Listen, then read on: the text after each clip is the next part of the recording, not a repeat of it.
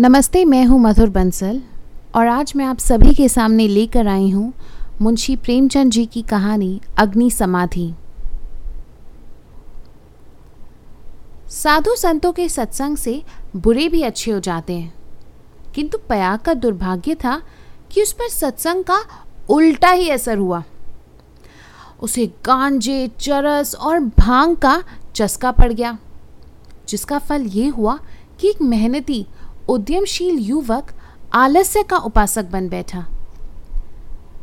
जीवन संग्राम में यह आनंद कहाँ? किसी वट वृक्ष के नीचे धूनी जल रही है, एक जटाधारी महात्मा विराज रहे हैं, भक्त जन उन्हें घेरे बैठे हुए हैं और तिल तिल पर चरस के दम लग रहे हैं। बीच बीच में भजन भी हो जाते हैं। मजूरी धातुरी में यह स्वर्ग सुख कहाँ? चिलम भरना पयाग का काम था। भक्तों को परलोक में पुण्य फल की आशा थी, पयाग को तत्काल फल मिल जाता था।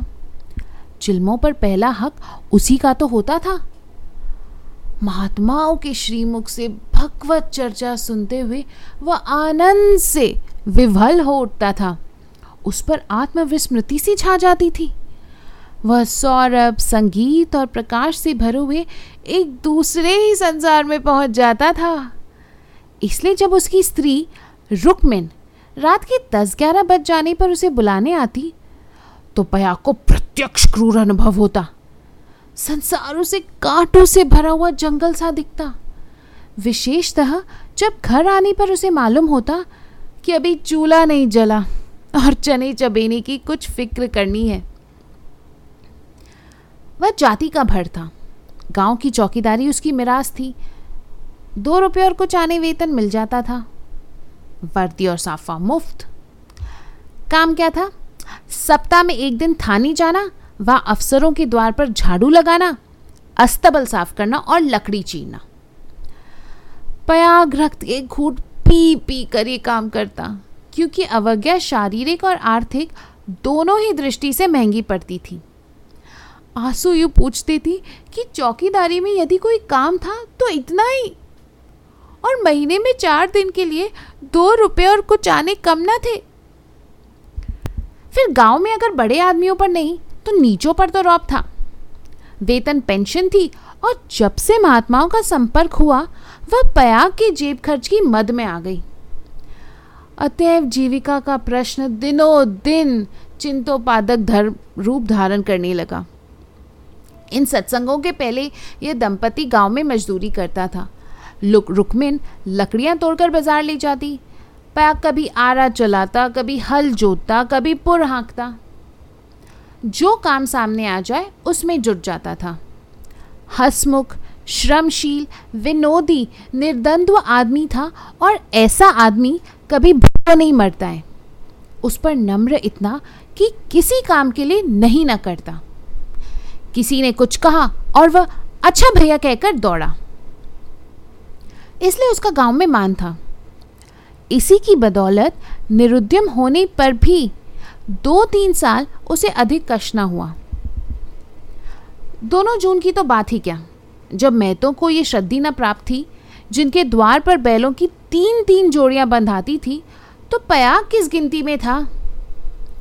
हाँ, एक जून की दाल रोटी में संदेह न था, परंतु अब यह समस्या दिन ब दिन विषमतर होती जाती थी। उस पर विपत्ति यह थी कि रुक्मिन अब किसी कारण से उसकी पति परायण, उतनी सेवाशील, उतनी तत्पर न थी, ना ही उतनी प्रगल्भता और वाचलता में आश्चर्यजनक विकास होता जाता था। अतः प्रयाग को किसी ऐसी सिद्धि की आवश्यकता थी जो उसे जीविका की चिंता से मुक्त कर दे और वह निश्चिंत होकर भगवत जन और साधु सेवा में प्रवृत्ता हो जाए। एक दिन रुक्मिन बाजार से लकड़ियां बेचकर लौटी तो पयाग ने कहा, ला कुछ पैसे दे दो, दम लगाऊं। रुक्मिन ने मुंह फेर कर कहा, दम लगाने की ऐसी चाट है तो काम क्यों नहीं करते? क्या आजकल कोई बाबा नहीं है? जाकर चिलम भरो। पयाग ने त्योरी चढ़ाकर कहा, भला चाहती है तो पैसे दे दे, नहीं तो इस तरह तंग करेगी तो एक दिन कहीं चला जाऊंगा। तब रोएगी। रुक्मिन अंगूठा दिखाकर बोली, रोए मेरी बला, तुम रहते ही हो तो कौने सोने का कौर खिला देते हो। अब भी छाती फाड़ती हूँ तब भी छाती फाड़ूंगी। तो अब यही फैसला है। हाँ हाँ कह तो दिया, यही फैसला है। और मेरे पास पैसे नहीं है। गहने बनवाने के लिए पैसे हैं और मैं चार पैसे मांगता हूं तो यों जवाब देती है। रुक्मिन तिनक कर बोली, गहने बनवाती हो तो तुम्हारी छाती क्यों फटती है? तुमने तो पीतल का छल्ला भी नहीं बनाया तो इतना भी नहीं देखा जाता। पयाग उस दिन घर ना आया। रात के नौ बज गए तब रुक्मिन ने किवाड़ बंद कर लिए। समझी गांव में कहीं छिपा बैठा होगा, समझता होगा मुझे मनाने आएगी, मेरी बला जाती है।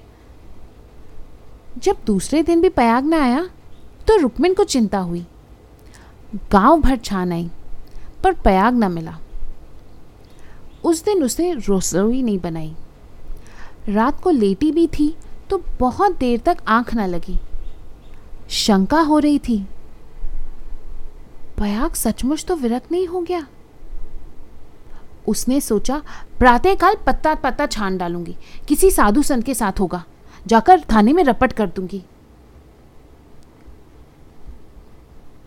अब पयाग आता है कि नहीं आता है ये हम आपको अगली कहानी अगले भाग में सुनाएंगे।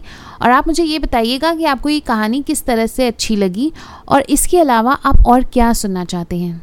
शुक्रिया।